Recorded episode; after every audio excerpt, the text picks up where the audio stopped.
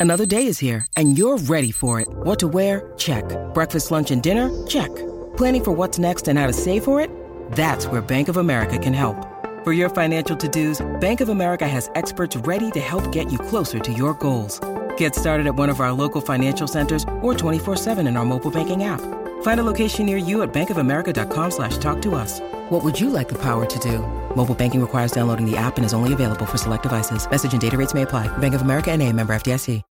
When you need mealtime inspiration, it's worth shopping Kroger, where you'll find over 30,000 mouthwatering choices that excite your inner foodie. And no matter what tasty choice you make, you'll enjoy our everyday low prices, plus extra ways to save, like digital coupons worth over $600 each week. You can also save up to $1 off per gallon at the pump with fuel points. More savings and more inspiring flavors make shopping Kroger worth it every time. Kroger, fresh for everyone. Fuel restrictions apply.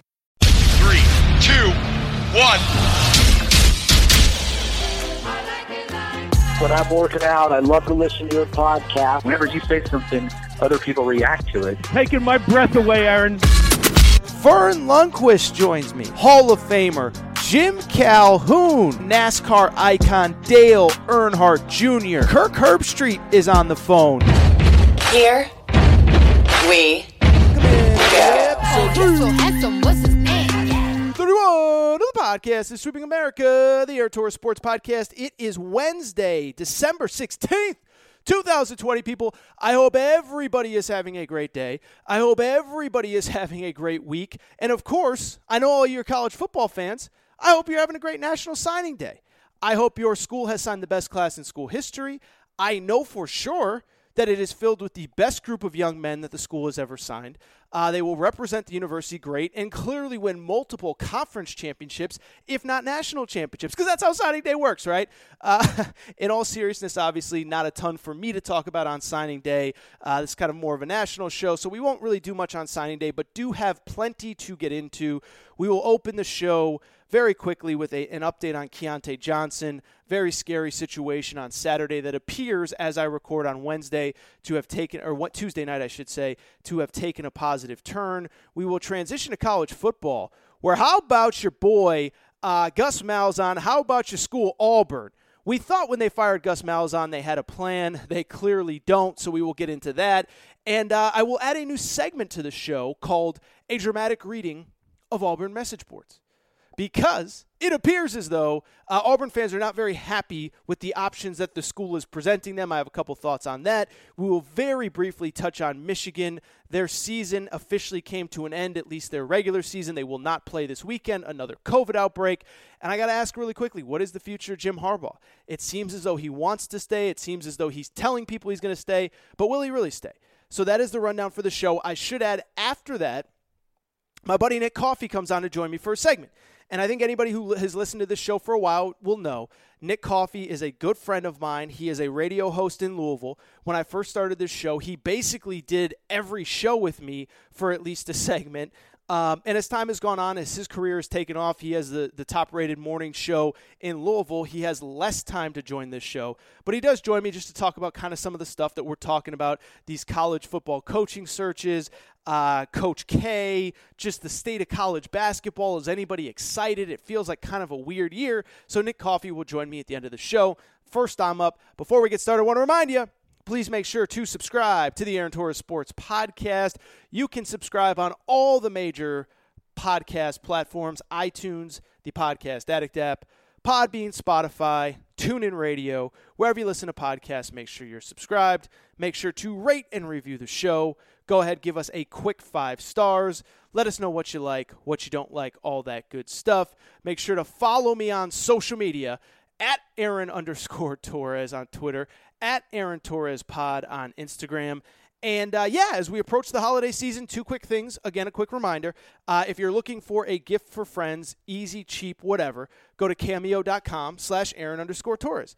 Do that. I will send a personalized message to anybody that you want. I can send one to you, uh, you know, for whatever reason. I can send one to friends or family that listen to this show. But cameo.com slash Aaron underscore Torres. And then, of course, also, as I mentioned, La Touraine watches. I'm working with this really cool company, luxury watch company called La Touraine. If you're interested in getting a nice watch for your father, brother, uncle, mom, dad, whoever. Uh, I guess father and dad are the same thing. But um, go to my Twitter page at Aaron underscore Torres. There is a link. And of course, if you see something that you like, uh, click the link. And if you use promo code Aaron, you will save. Uh, you will save 10% on your purchase. That is La Touraine on my Twitter page at Aaron underscore Torres. And uh, yeah, 10%. All right, let's get into it, people. Uh, no more time to waste. And and if you if you sense the somber tone in my voice, it's because I do just want to quickly start with what is a very serious topic, a very important topic, a very important update, and that is, of course, what happened on Saturday with Florida basketball star Keyontae Johnson. Everybody knows the story at this point. It's not only a sports story; it's really a, a life story.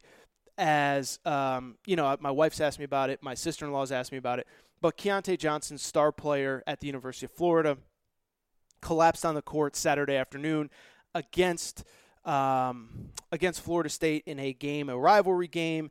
He collapsed. It was very scary. He was taken away in a stretcher. And on the last update that I had on the last episode on Monday afternoon, um, there wasn't a good update. He was in critical but stable condition.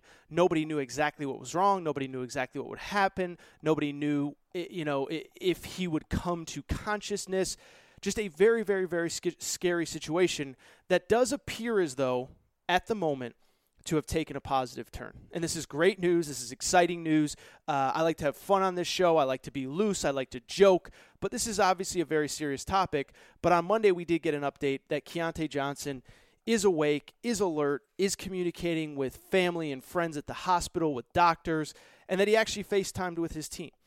And so that is great news. I am so happy. I'm obviously, I speak for all of us. I'm not saying that I am any more happy than anybody else, but it's just incredible news that it appears as though uh, he is going to physically be okay.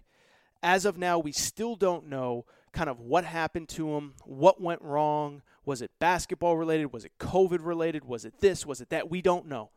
And those an- those questions will be answered in the coming weeks, and we can have those conversations in the coming weeks about him, basketball, COVID, whatever it is. But in the meantime, we don't know too much about what happened and what didn't happen. And the important thing is, he appears, as I record here on Tuesday night, to have taken a turn for the better. Keyontae Johnson, star player at Florida. And that's just great news. There's no other take, there's no other spin, there's no other me trying to be clever or creative or funny. I'm just happy that this kid appears to be okay. I hope he lives a safe and, and, and healthy remainder of his life, whether that includes basketball, it doesn't. Again, we'll get all those answers in the coming days. Let's get to a much looser topic now that we are past Keyontae Johnson. And that is, of course, what is going on uh, at Auburn University down on the plains. And, you know, one of the things that I, I do love about doing this show is that I get to react to stuff, uh, you know, in real time, right? And, and there are obviously days where something happens on Saturday in a big game and I don't talk about it until Monday or anything like that. But then there are other times, like on Sunday, where I'm getting ready to do the show. I got Red Zone on in the background, and all of a sudden, out of nowhere, Gus Malzahn fired, right? And so what's great about this show is I get to put on the recorder, pop on the recorder, whatever you want to say, and I just get to start talking about it. And I start to I get to be one of the first people to talk about it and put out my opinion and share what I think. And part of the responsibility that comes with this job is that you try to get every prediction, every uh, um, story, every topic right, right? I give out an opinion. I hope I'm 100% right. Uh, and that's really how I would describe what I do is a, a, piece of information is presented to me. I figure out what the facts are, and then I base my opinions on facts, and you hope they're right. And a lot of times I'm right. A lot of times I look smart. A lot of times I know what I'm talking about. And then there's a story like Auburn, Gus Malzahn fired, where I was 100% wrong. And I'm not ashamed to admit I was 100% wrong, but I just whiffed on this one.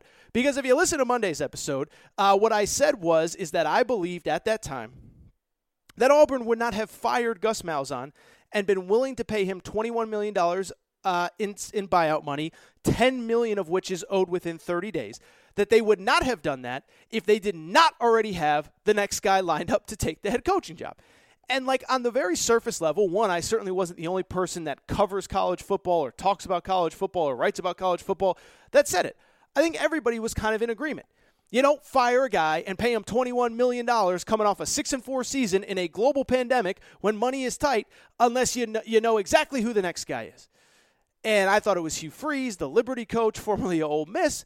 But as the days have gone on, it's become increasingly clear that Auburn did not have a plan and does not have a plan in place and is just going to kind of be ad libbing it and throwing stuff against the wall and see what would stick.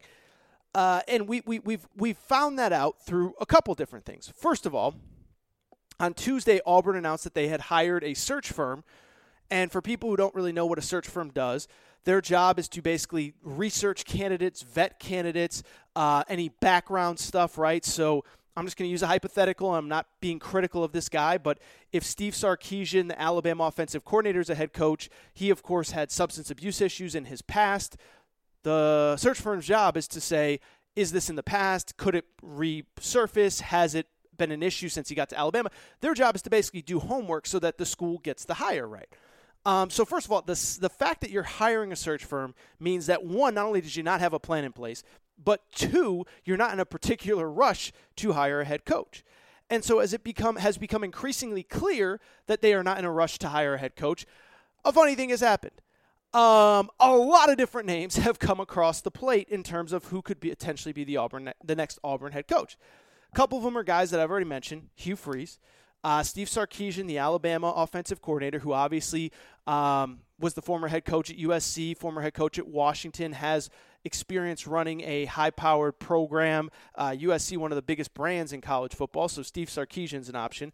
Uh, Mario Cristobal, I told you on Sunday he wasn't going to come. He was just looking to leverage Auburn for a new contract. It appears as though he's gotten it, so his name is out of that candidacy. Uh, and there's a lot of other names popping up.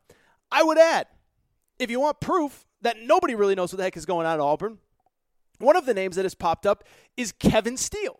Now, you might be asking yourself, who the heck is Kevin Steele? Well, he was the Auburn defensive coordinator under Gus Malzahn, and there are now reports that Kevin Steele, Gus Malzahn's defensive coordinator, has some very powerful boosters in his corner trying to get him the job. And you're probably sitting there thinking, well, wait a second now.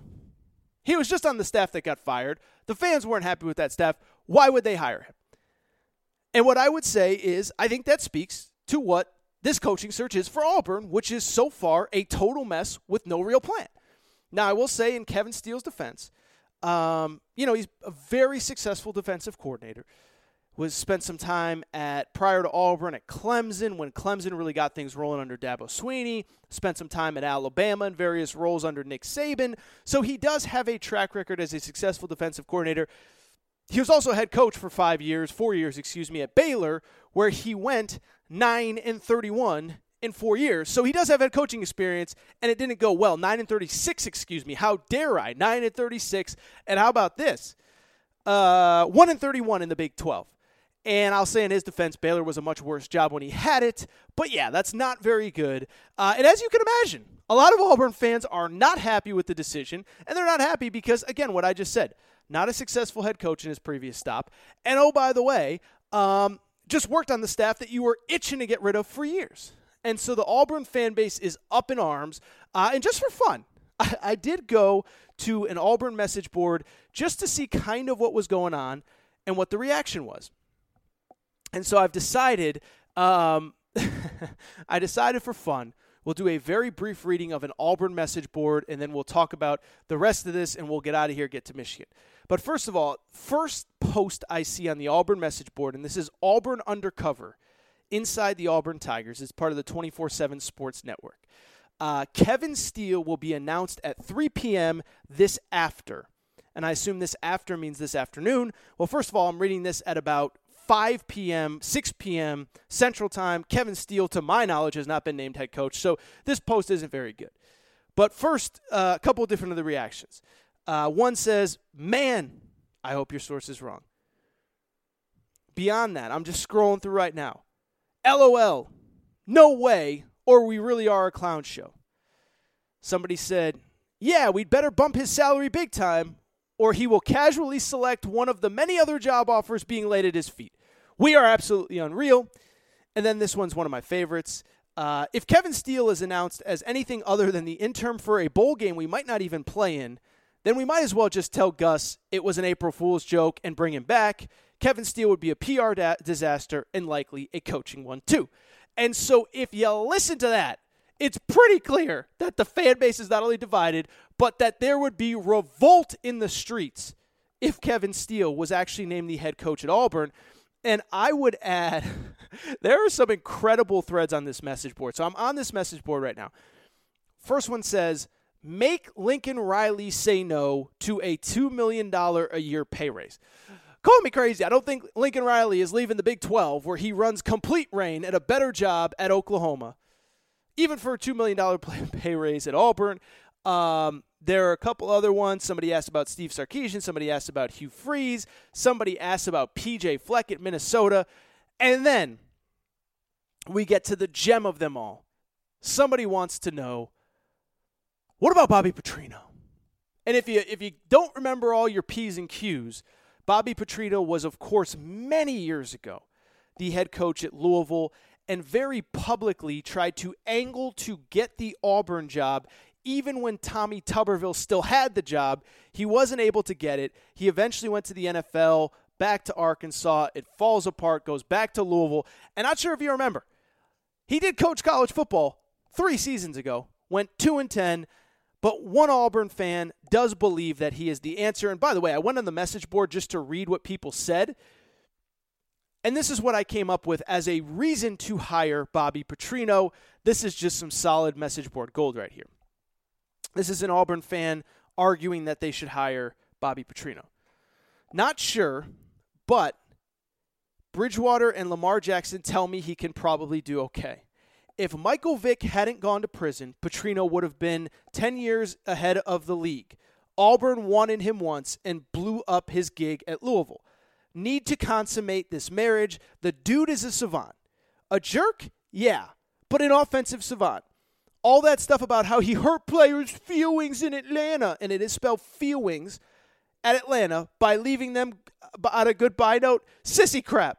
No wonder Atlanta always loses. They hired him to use Vick. It blew up. He left.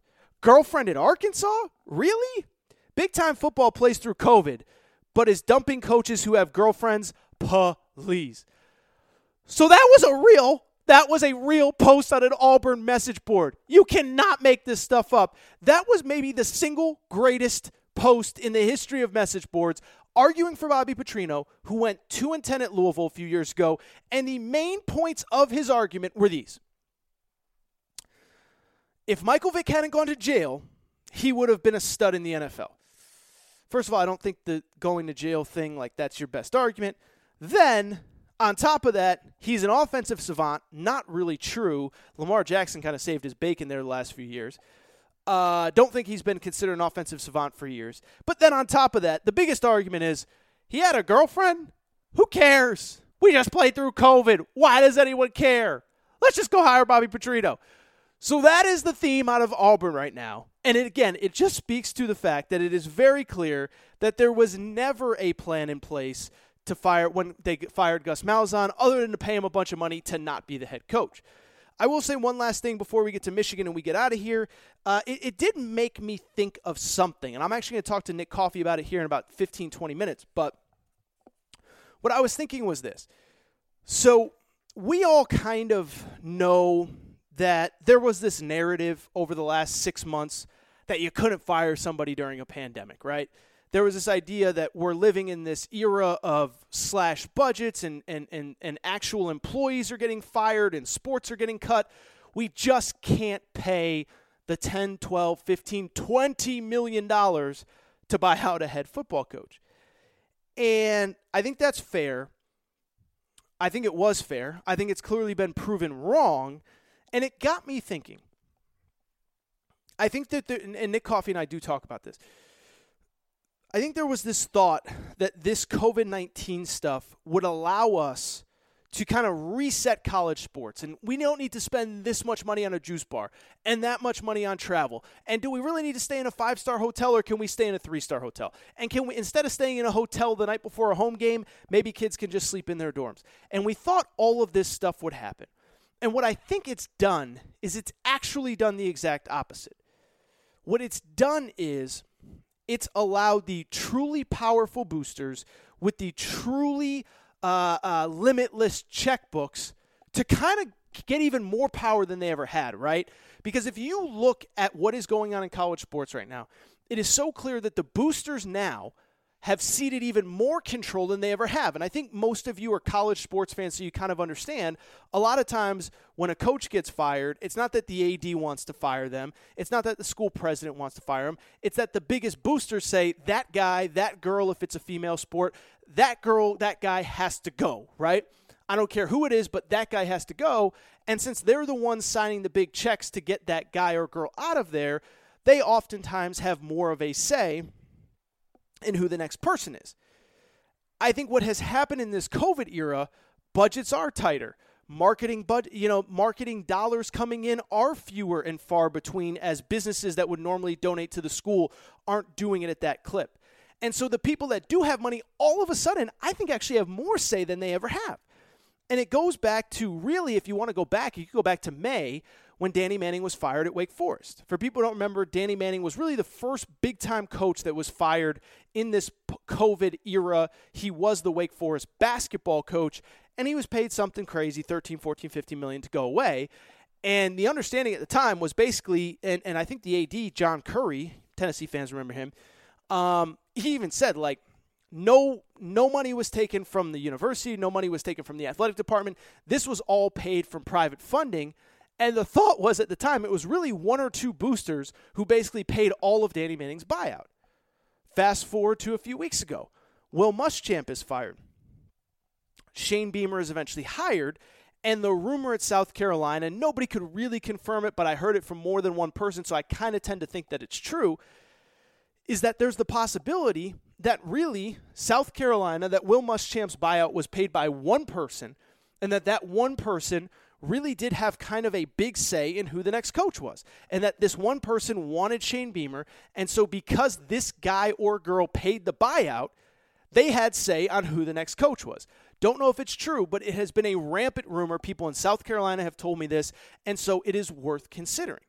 And I think to bring it full circle with Auburn, this Kevin Steele stuff is coming from one or two very powerful boosters who probably spend a crap ton of their money to get Gus Malzahn out and now they have a ton of say in who the next head coach will be.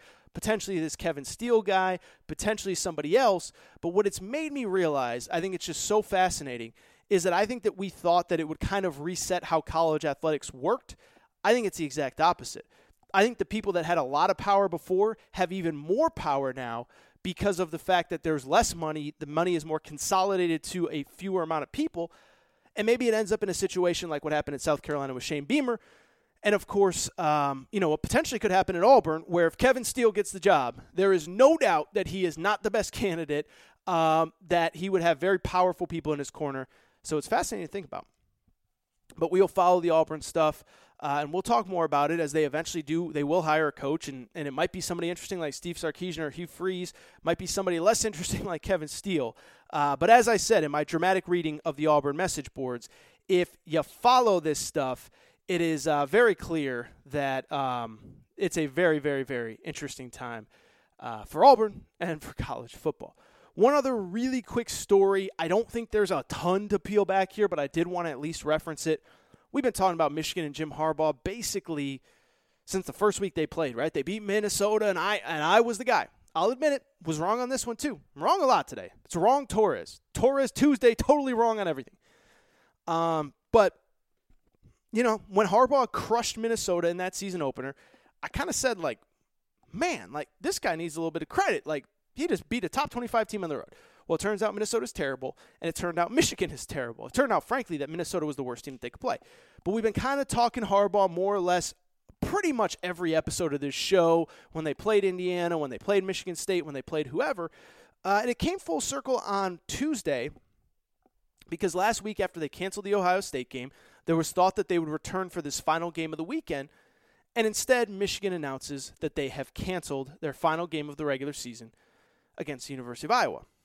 And it's really interesting, and it's kind of a crazy time frame because Harbaugh actually spoke publicly on Monday and said that while the game was canceled on Saturday, the facility was open, there were players working out on Thursday and Friday, and that on Sunday they had, quote, a very spirited practice. So to go from Sunday, a spirited practice, Monday, you have the press conference, Tuesday, you cancel, just a crazy, weird, bizarre timeline. But I will say this did come from the AD.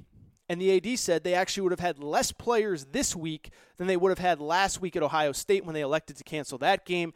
He said upwards of 50 players uh, would have been missing because of either COVID, contact tracing, or injury, and they can't play the game. And so, because of it, Michigan's regular season is over.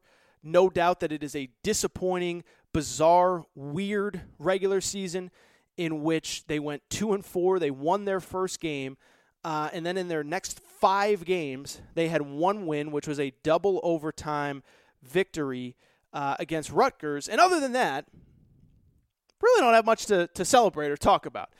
But the season is over. We're unsure if Michigan is going to pursue a bowl game, but the players are going home after the semester for a few weeks. And it appears as though we're just at an interesting point with Michigan, right? Because a million different things could happen. First of all, does Harbaugh come back? Does he not? Which we'll talk about in a minute. Do they play in a bowl game? Do they not? Do they have to have a coaching search? Do they not? But all we know right now is the game is canceled. The season's over at two and four. So instead of trying to figure out what is the next step, let's try and figure out what is the next step. And what I will say is this some people may be even wondering why are you even talking about this? Jim Harbaugh has said that he's planning on being back. Uh, he's telling recruits that he's planning on being back. So, of course, he's going to be back. Why are you going to start something? Why are you going to say something that isn't true? He already said he's coming back. Get over it, Torres. Don't try to create a headline where there isn't one. And what I would say is, I get it. And if I had to bet money, I would bet that he was back next year. But I don't think it's inconceivable that he's not back. And I don't think it's inconceivable that he's telling recruits, yeah, I plan on being back, because what else is he going to tell them? All we know right now is that the season is over, that Harbaugh said that he was going to negotiate with Warde Manuel, the AD at Michigan, once the season ended, and that he hoped to have a new contract in place.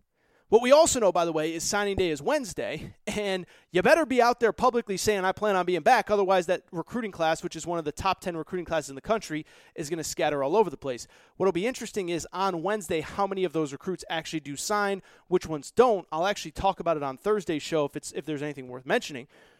But I guess what I would say is, I'm not totally sold that Harbaugh comes back. And again, I know he said it publicly, I plan on being back, and we're working on an extension. But they've been kind of working on an extension for two weeks now. I mean, remember, it wasn't this past Saturday, Sunday, but the Sunday before, where there was all these rumors about Jim Harbaugh potentially going to the NFL.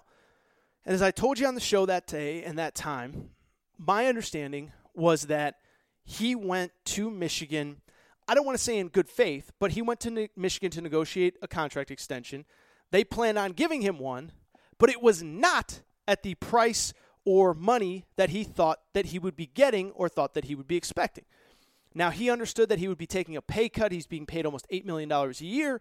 Um, and he was willing to do that. But from my understanding, it was a significantly lower uh, base salary with all of the salary tied to incentives such as beating Ohio State, winning the Big Ten, making the college football playoff. And clearly, he was very happy about it. And so it's kind of this weird thing where, to me, right now, it's kind of a game of chicken between Harbaugh and the school. Because the school, I think, in the back of their mind, doesn't really want to get rid of Harbaugh because they really don't want to go through the process of trying to find a coach in the middle of a pandemic and how much can you really pay and what if you don't get your first or second choice and if Luke Fickell says no and he's going to and if Matt Campbell says no and he might who is really out there that is going to galvanize the fan base that is definitively better than Harbaugh? So you kind of got to play a little hardball with him because he's coming off a 2 and 4 year, but he really might be the best option that you have at least for one more season. And then from Harbaugh's perspective, I think he really does want to come back to Michigan. I think he really does want to be the guy that kind of solves it and saves it and all that stuff. But I also don't think he wants to be a chump. I don't think he wants to be working for a quarter of his salary. And we can all sit here and say, in a pandemic, a quarter of his salary is still $2 million. Hundreds of thousands of people have lost their jobs. Don't complain about $2 million. I don't necessarily say I would disagree, but I think Harbaugh has an ego and Harbaugh has expectations as well. And I think he's also, by the way, on the side, kind of feeling out is the NFL a real opportunity? And what I can tell you about the NFL, there's already what three, four, five jobs open. The Falcons are open, the Texans are open, the Lions are open, and I don't think he's a candidate for all of them. But others are going to open up too. The Jets are going to open up. The Chargers feel like they'll almost certainly open up. The Bears feels like it's going to open up. And so he is going to have options. And so all I'm saying is, I know we got this headline of I plan on being at Michigan. I'm not saying you're not right, Jim Harbaugh. I'm not saying you're lying. I'm not saying you're going out of your way to lie. I'm just saying I don't know if I really believe it, and I don't know if I will believe it until an official uh, announcement has been made about an extension being signed and Harbaugh's officially coming back. But I will say we should get some clarity, you would think, in the coming days with National Signing Day coming. And again, Michigan having a top 10 recruiting class. And if he can lock those guys in and keep them there, at least you have a little something to build on for the future. We will see, but it's a fascinating scenario, and I do not think this thing is even close to being done. All right, uh, I think it's time to get out of here. I'll throw it to Nick Coffey here in a minute. But what I would say is um, fun show. First of all, fun show. I will be back Thursday. Uh, we'll do a fun kind of uh, uh, weekend preview with all of the conference championship games, all of the playoff scenarios. Fun episode of the Aaron Torres Sports Podcast on Thursday. So go ahead and look out for that. Um, Nick Coffey, in the meantime, before we get out of here, I want to remind you please make sure that you're subscribed to the Aaron Torres Sports Podcast. You can do it on iTunes, the Podcast Addict app, Podbean, Spotify, TuneIn Radio, wherever you listen to podcasts. Make sure that you are subscribed to the Aaron Torres Sports Podcast. Also, make sure to rate and review the show. Go ahead, give us a quick five stars. Let us know what you like, what you don't like, all of that good stuff. Make sure you're following on social media at Aaron underscore Torres on Twitter, at Aaron Torres Pod on Instagram. And of course, uh, if you want anything, a personalized note from me or anything, cameo.com slash Aaron underscore Torres. La Touraine Watches. If you're interested in a nice new watch for yourself, for your mother, father, whoever, uh, go ahead and find me on Twitter at Aaron underscore Torres on Twitter. The link is there. And if you use the promo code Aaron, uh, you go ahead and save uh, save 10% on that purchase. But that is all for this segment of the Aaron Torres Sports Podcast. Uh, coming up momentarily, Nick Coffey. You can hear him 7 to 10 Eastern in Louisville, 790 KRD. Hosts an awesome show, a fun show, and he's a really fun guy. And we're going to talk about all sorts of stuff ranging from this Auburn $21 million deal to, to, to Gus Malzahn, uh, a little bit of Scott Satterfield, which was kind of the deal in Louisville, which he covered very closely. Talk some Coach K and some college hoops. We'll get out of here. But that is all for this segment. Shout out to Torrent Craig. Shout out to Rachel, who hates my voice. And now, here is Nick Coffey.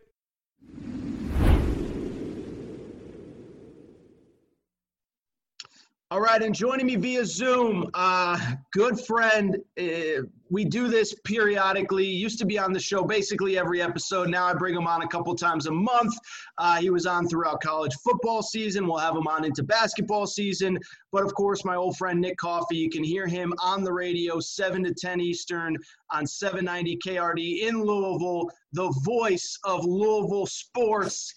Uh, Nick, what's up, man? What's going on? How are you? How's life? I'm doing well. Quite the uh, introduction. The voice of Louisville sports. I might put that on a business card. Are business cards still a thing in 2020? Yeah.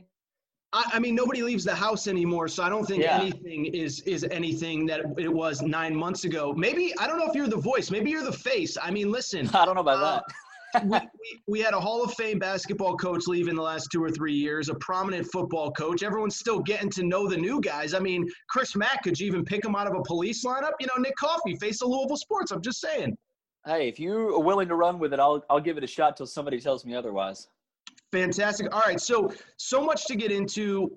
It's kind of crazy, right? Because you and I have been doing not just this show, but this as a career for a while. And you know, you and I are recording here on the, the afternoon of the 15th of December. People will be listening the 16th, 17th, 18th. Uh, and this is supposed to be the slow time. This is supposed to be the time where we get to recharge our batteries, um, you know, uh, spend time with family, maybe get away in a normal time of year. How crazy is it? We'll get into some specific topics momentarily, but that we are talking about college football coaching carousel that we are doing this, that we are doing that. When I recorded Monday's show, I said, hey, you know, welcome in everybody. It's Monday, December 14th. And it kind of struck me, it was less than two weeks to Christmas. it's just crazy that we still have all this going on basically by the time people listen a week or so before Christmas. Yeah, and I, I re- this morning on the 15th, whoever for whenever people are listening, I started my show and I looked right down at my computer monitor and said, "How in the hell is it December 15th? We're 10 days away uh, from Christmas." And for a while, I, first of all, the calendar's been all kinds of crazy with the pandemic. It's hard to keep up with what month, what year, what day it is. But I think for college football, we went, we spent so much time thinking, all right, well, there's so much doubt, so much uncertainty. I'll believe it when I see it. Then we started saying the same thing about college basketball we realized how many outages and postponed games were happening even before the season started. And sure enough, here we are. We're about a month into it in basketball. Football is wrapping up. Uh, it kind of came and, and, went pretty quickly. And um, I'm happy that, you know, I'm happy that we've been able to get through sports. It's been much different. There's been a lot of stoppages, a lot of issues but we kind of knew that going in. But I cannot believe we're almost to the end of this year, and and and you know it's ten days from Christmas. It's nuts. I don't disagree, man. I don't disagree, and it's weird because it, it both feels almost like um, college football just started. Also feels like it was like a million years. ago. I mean, it feels like a million years ago since the Pac-12 started on November 4th. So let alone, you know, when Central Arkansas was at Central Arkansas Austin Peay on August That's 28th right. or whatever. So it's crazy. Um, so much to get into, man. Like, like, okay, I, I'm just, I'm just spitballing here, just a bunch of generic topics. So I opened the show. Well, I didn't open the show, but I talked about it before you came on, Nick. So Auburn's in the middle of this weird coaching search, and I, I led my show Monday with, um, I led my show Monday with basically this concept of Auburn doesn't fire a coach and pay him 21 million to go away, the entire staff close to 30 million, unless they already have the next guy lined up. Signing day is Wednesday. There's no doubt about it. Well, now we're a few days into this, and as we record, things could obviously change. It appears as though there's no real pathway to the next Auburn football coach. And so, like, I just bring this up because, you know, I think one of the narratives that so many narratives have been debunked throughout the last nine, ten months, calendar year, whatever. But one of them was we're just not going to fire coaches this year. It's just too the, the the economy is just too bad. There's just no way it can be done. And not only are we not not only are we firing head coaches, we're paying massive buyouts. And like I said, there's no plan. Like it's one thing if Texas is going to fire Tom Herman and they already have Urban Meyer lined up in the press conferences the next day. And basically the reason we still have Tom Herman as the head coach is because they couldn't get Urban Meyer. But for Auburn to fire Gus Malzahn, pay him 21 million to go away, and have absolutely no idea where they're going, or at least that's the way it, appear, it appears as we record here, it's craziness to me that we're still living in this world in 2020 pandemic economy the way it is. It's just crazy, man. It's crazy. Yeah, and with Auburn, I mean, think about what they're paying him to not coach $21 million. So you have to think whoever you're going to go get is worth a lot more than that because you're going to have mm-hmm. to probably go get them out of a contract and then go pay them whatever it may be. And it seemed like, I mean, I, I think I, I, saw you kind of piecing this together earlier in the week that, hey, this is their chance to go get Hugh Freeze before Tennessee or before somebody else does when they feel a little more comfortable firing a coach because maybe things are better financially. But a couple days later, doesn't look like that's the case. It looks like it's a wide open coaching search, and that just makes zero sense to me.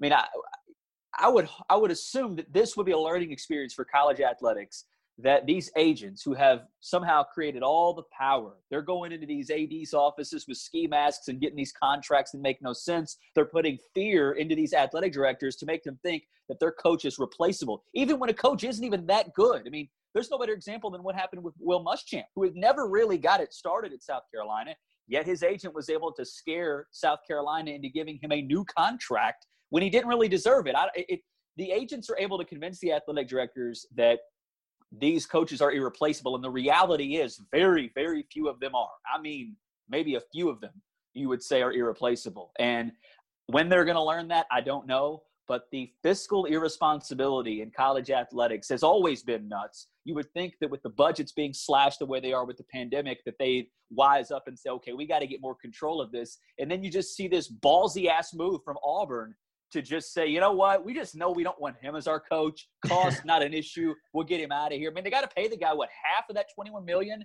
in like 30 days. 30 it's days. It's nuts, and you know, you say ballsy. I, I think a lot of people would just say dumb. Like, and I reckless. Listen, yes, reckless, and it's it's so funny, right? And I've talked about this. Two things can be true, right? Like, because people are like, "Well, why are you bringing back Tom Herman if you know he's not the guy?" Like, two things can be true, and I use Tom Herman as an example as kind of the polar opposite of Gus Malzahn. Of you can know that Tom Herman probably isn't going to work out in the long term. He's not the guy to get them to the level that they want to be.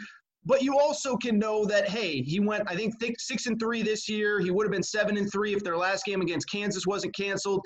Um, and so, like, two things can be true of he's probably not the guy long term, but he is also, uh, you know, on the opposite perspective, better than, than just going out into the open market blindly. And that's what Auburn appears to have done.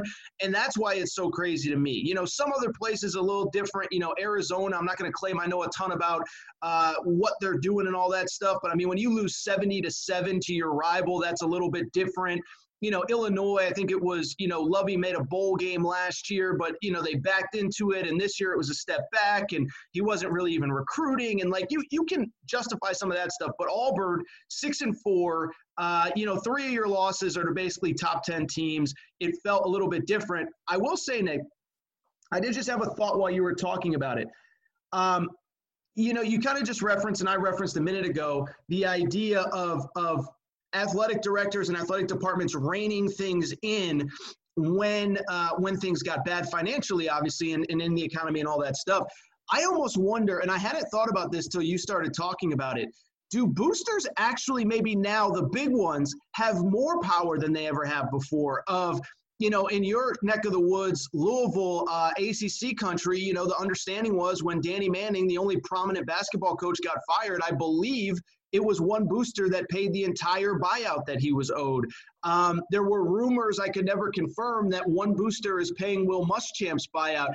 I had never really taken the time to think about it until now, but maybe boosters have more power than they ever have before, and that's why we're seeing some of this. I hadn't really thought about it till now. That's that makes total sense, and it's scary to think that's the case, but it, that makes sense when you consider how valuable those people are that fork over a ton of money and and I mean, this is not really in that same uh, in that same lane, but you know, these universities want to do whatever they can. You know, I, here I know firsthand. There's some conversations already going on um, where big big companies that give a lot of money, they're already you know understanding. Hey, I may be able to now give this endorsement money to a player and not the school. That hurts the school.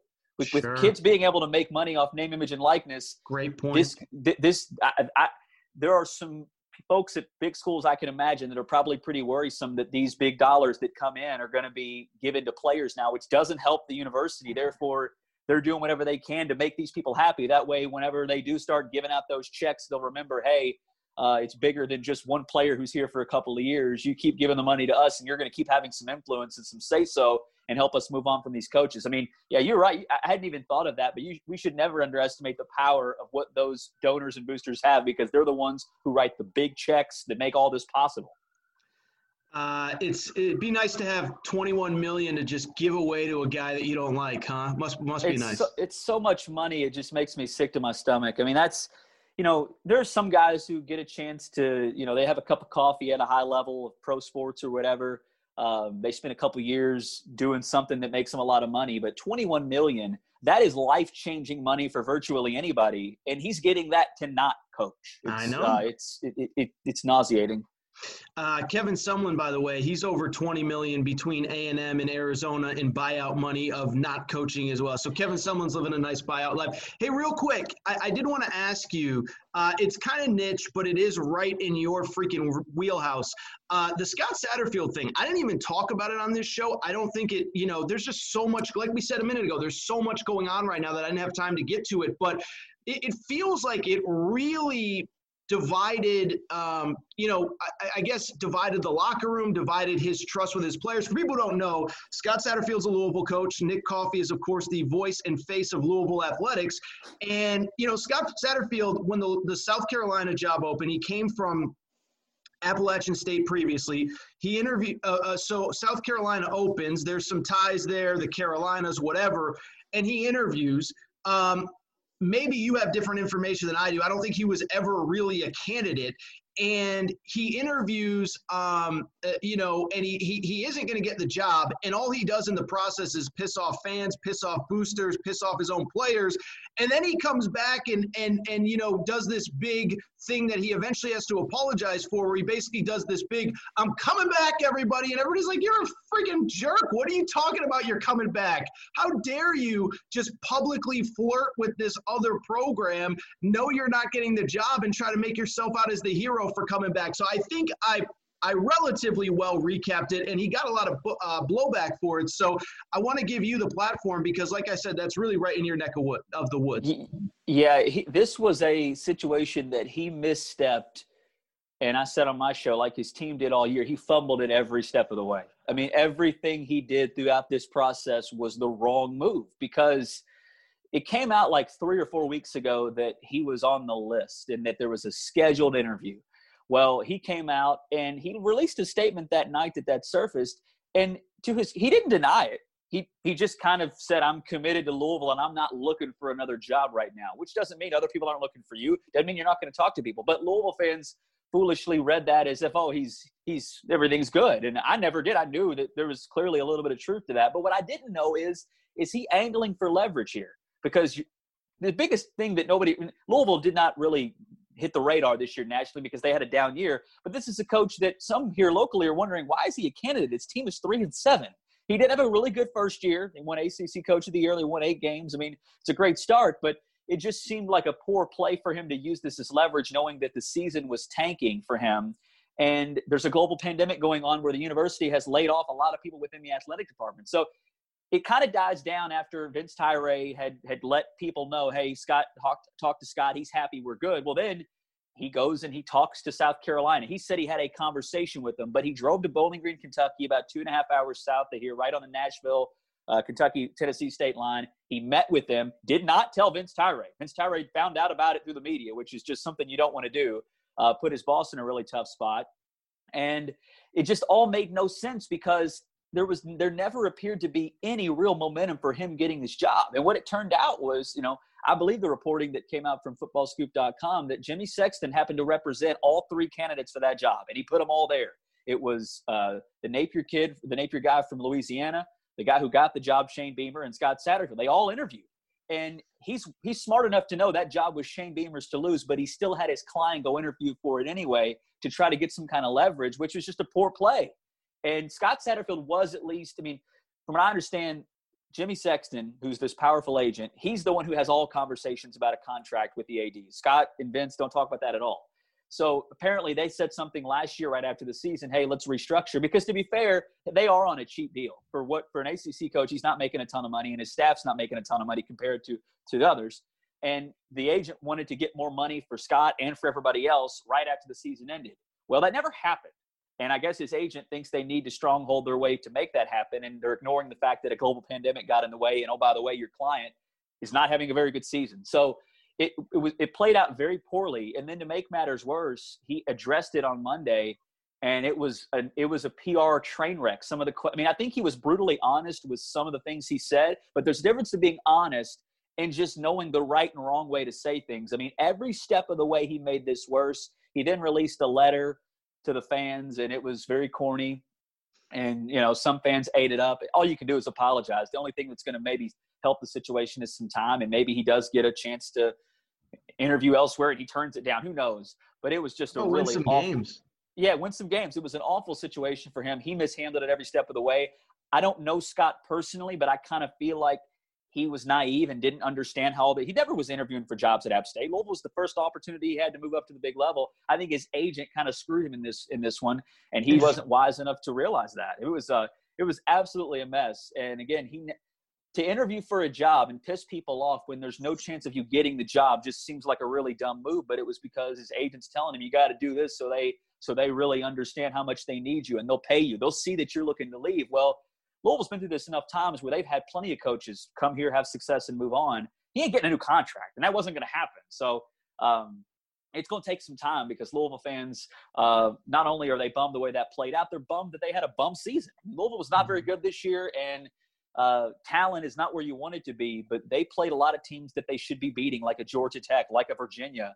uh, like a Boston College, and they just they were they, it was a, it was a dud year.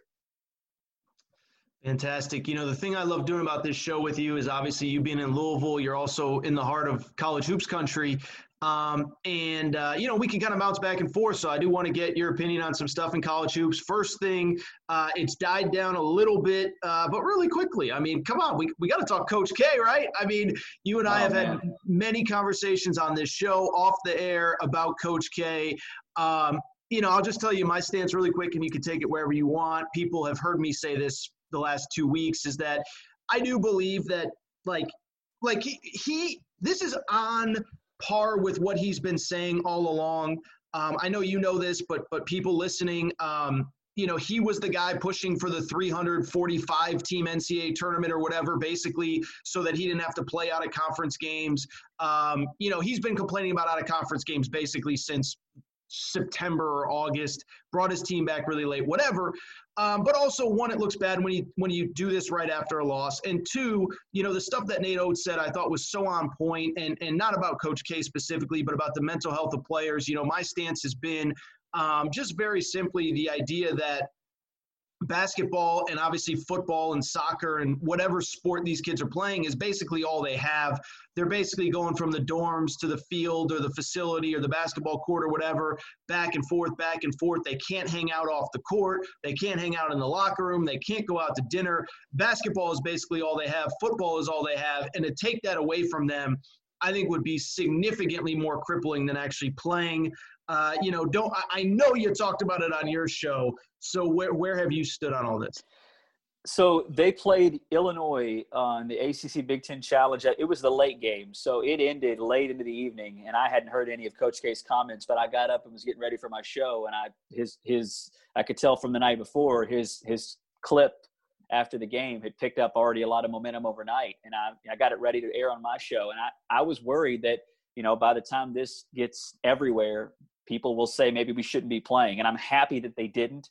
I think he can, you know, you can hear him out and understand what he's saying and not mean that we all need to just, you know, like we did with college football. Anytime there's any comment made or any situation um, of concern, well, let's just let's just pause and panic and say we can't do it. So um, I was worried because I thought that that would absolutely. I, Coach K is. I mean, I, is there an equivalent to Coach K in college football? Maybe Nick Saban, but I mean, even Nick Saban hasn't been doing it as long as Coach K. I just thought when he speaks up like that, there would be people lining up to say, okay, well, if he's questioning if we should be playing, then maybe we really should look into it and hit pause. I'm glad to know we didn't because what you said is spot on. I mean, they're already going through a lot mentally that, that they normally never have to because they've never gone through this before. But to rip the one thing they're clinging to right now away would make things even worse. It wouldn't make it any better.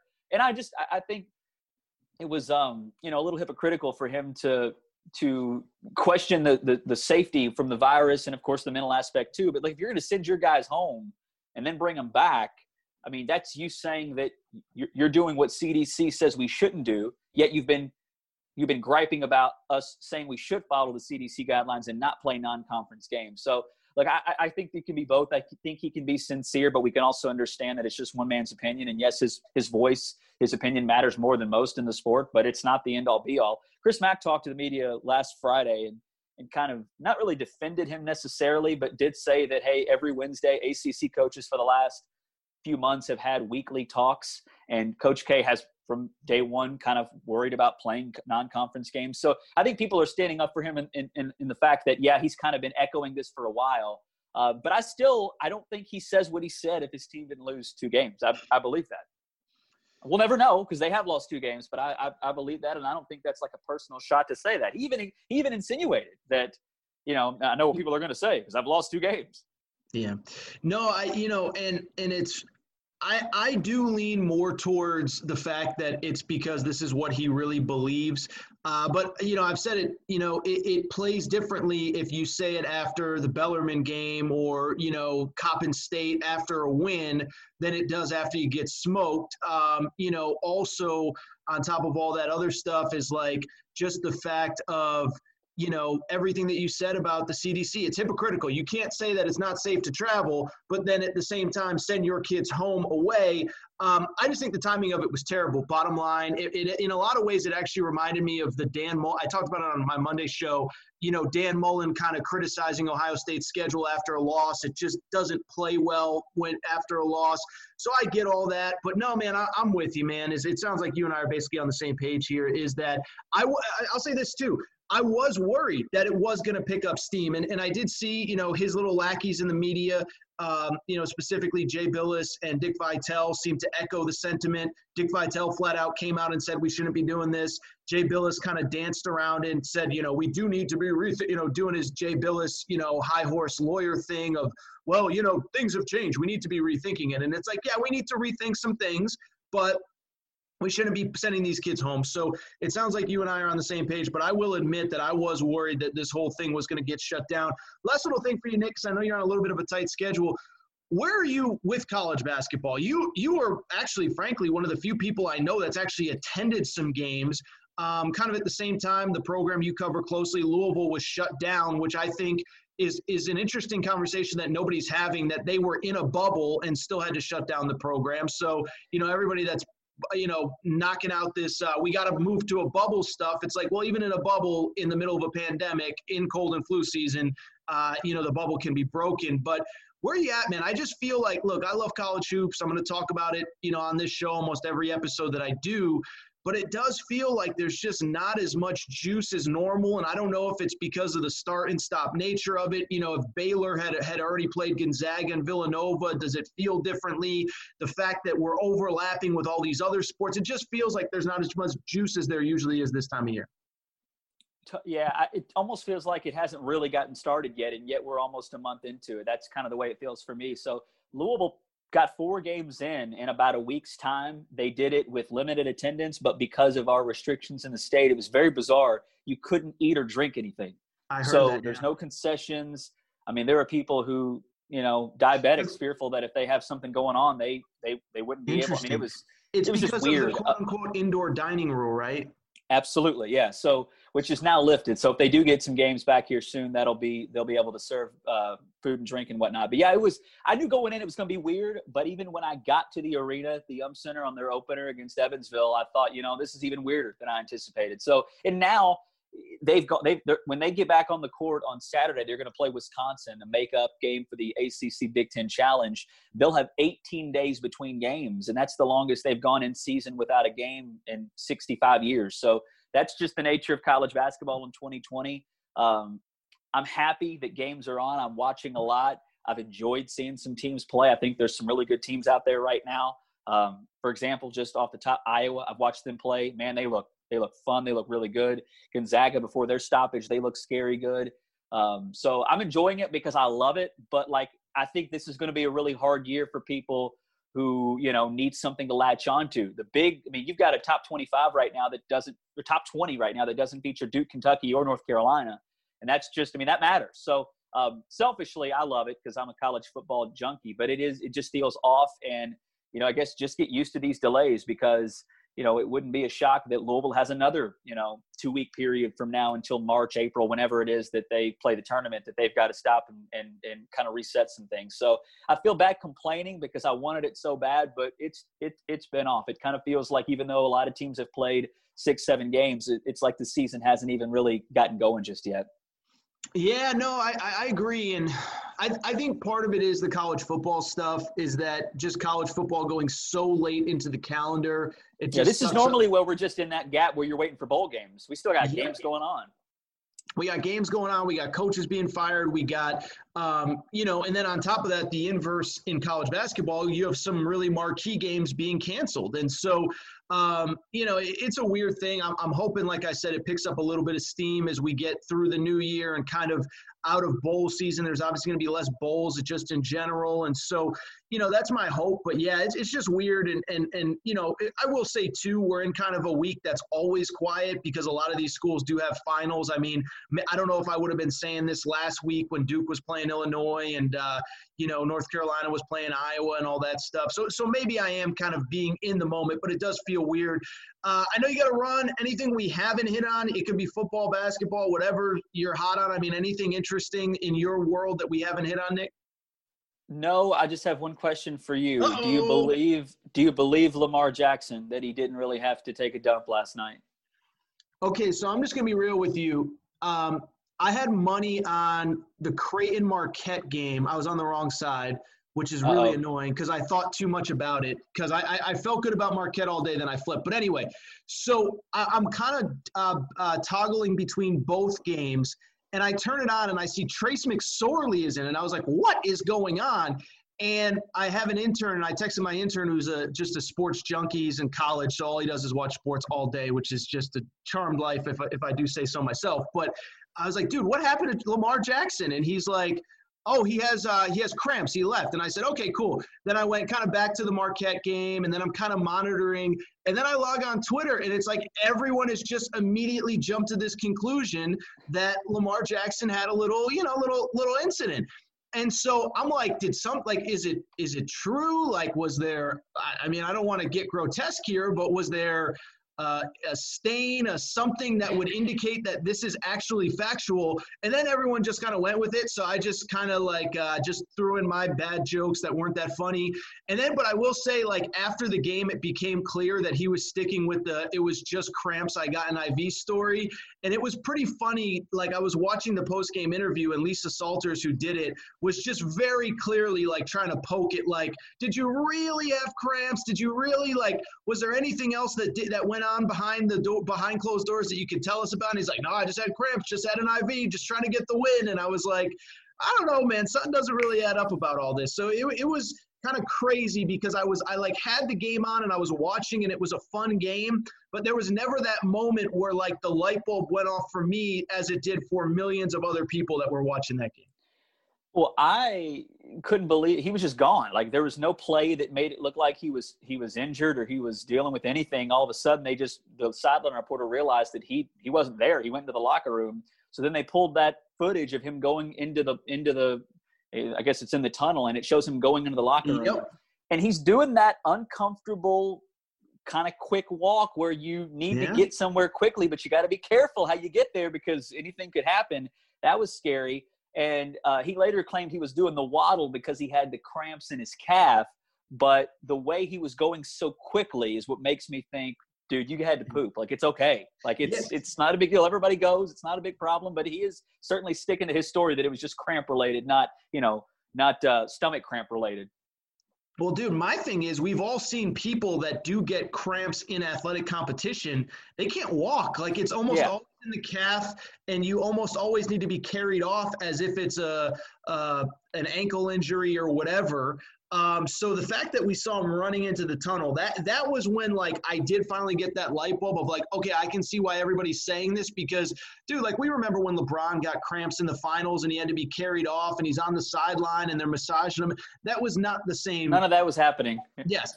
So, uh, so yeah, no. So, I mean, this is one I know everybody wants to be Woodward and Bernstein on this one. Like, I just, uh, I was watching, but I never had that light bulb moment until I saw it. Um, so yeah, I, I guess it's the one. It makes for a better story. He should just embrace it. Did you lead your show with that? I assume because you're oh, yeah. in Louisville. Okay. Yeah. Mostly just because Lamar hadn't had really a moment yet this year, and last night he did. He wasn't great. He wasn't perfect by any means, but he made a. He made a. I mean, he went straight from the crapper to the field for a fourth down play to score a touchdown, and then he led the drive to get him in field goal range. So um, it, he's he's obviously not had the year he did last year, but I just I led with it this morning because it was nice to see him have that because uh, you know to be real, the Ravens and Lamar have really taken a step back this year, which of course it's a it's a weird year for everybody. But um, last night, seeing everybody talking about him, not just because of the issues he had, but with him playing well and showing why he was the MVP, it was kind of a reminder for me. Oh yeah, we haven't seen this in a while. I mean, last year there was like six, seven straight weeks where he played in prime time and was the story of the NFL. Yeah, I just when I was watching it, the thing that's I really just like him as a dude, and you know, he just seems so like humble and like you know, like some of these guys get so full of themselves, and like he just seems like he's all about football and like. I don't know, man. Like last year, the nobody cares, work harder stuff, like that really resonated with a guy like me. I'm, I'm blue collar, dirt under the fingernails, uh, you know, kind of guy. And uh, in the post game, he's like, dude, we're just trying to win. I'm just trying to do what I can for this franchise. And it was none of this like, how dare you question me? And I yeah. had to prove my haters wrong, like a LeBron or a, uh, you know, I'm trying to think of a football equivalent of it. Uh, you know, uh, maybe Aaron Rodgers or something like that. Like, he's just like, dude, yeah, I'm just trying to win games. And I'm like, dude, I, I really like this guy. Whatever. I just freaking like him, he's, you know? He's he's got the likability factor going for sure. And – that really speaks to, I mean, when his peers vote him the best player in the NFL, which of course not many agree with that, but that just shows that he, he, first of all, he's clearly a good locker room guy, but his competitors respect him, which is, yeah. I mean, that's, that's saying something. All right, Nick Coffey, uh, 790. You can listen to him 790 KRD in Louisville. Follow him on Twitter at the Card Connect. Nick says we're not going to talk, dude. Happy New, Happy Christmas, Merry Christmas, Happy New Year. I'm, I do not know if we'll talk before the New Year. Uh, thank you for everything you've done, man. I mean, there's been a couple episodes here where you know you kind of came in at the last minute. You know, we did some Tiger King back in uh, in uh, I guess it was maybe March or April. For anybody that really wants to dig through the old archives, we did about a 45 minute Tiger King session. Uh, and you got us through some of these college football episodes when we weren't sure if we were going to have it or there weren't very many games or whatever. So thank you for everything you've done for me this year, man. Thank you for being part of, of this show and what I do. Uh, and we'll keep it rolling into 2021 if I don't talk to you before then, my friend. Sounds good, man. Happy holidays to you as well. I love being a part of the Aaron Torres Sports Podcast experience. So anytime you need me, just let me know, brother. Hey guys, it is Ryan. I'm not sure if you know this about me, but I'm a bit of a fun fanatic when I can. I like to work, but I like fun too. It's a thing. And now the truth is out there. I can tell you about my favorite place to have fun Chumba Casino. They have hundreds of social casino style games to choose from, with new games released each week. You can play for free anytime, anywhere. And each day brings a new chance to collect daily bonuses. So join me in the fun. Sign up now at chumbacasino.com. No purchase necessary. VGW, void, were prohibited by law. See terms and conditions 18 plus. Judy was boring. Hello. Then Judy discovered chumbacasino.com. It's my little escape. Now Judy's the life of the party. Oh, baby. Mama's bringing home the bacon. Whoa. Take it easy, Judy. The Chumba life is for everybody. So go to ChumbaCasino.com and play over 100 casino style games. Join today and play for free for your chance to redeem some serious prizes. Ch-ch-chumba. ChumbaCasino.com. No purchase necessary. Void where prohibited by law. 18 plus terms and conditions apply. See website for details.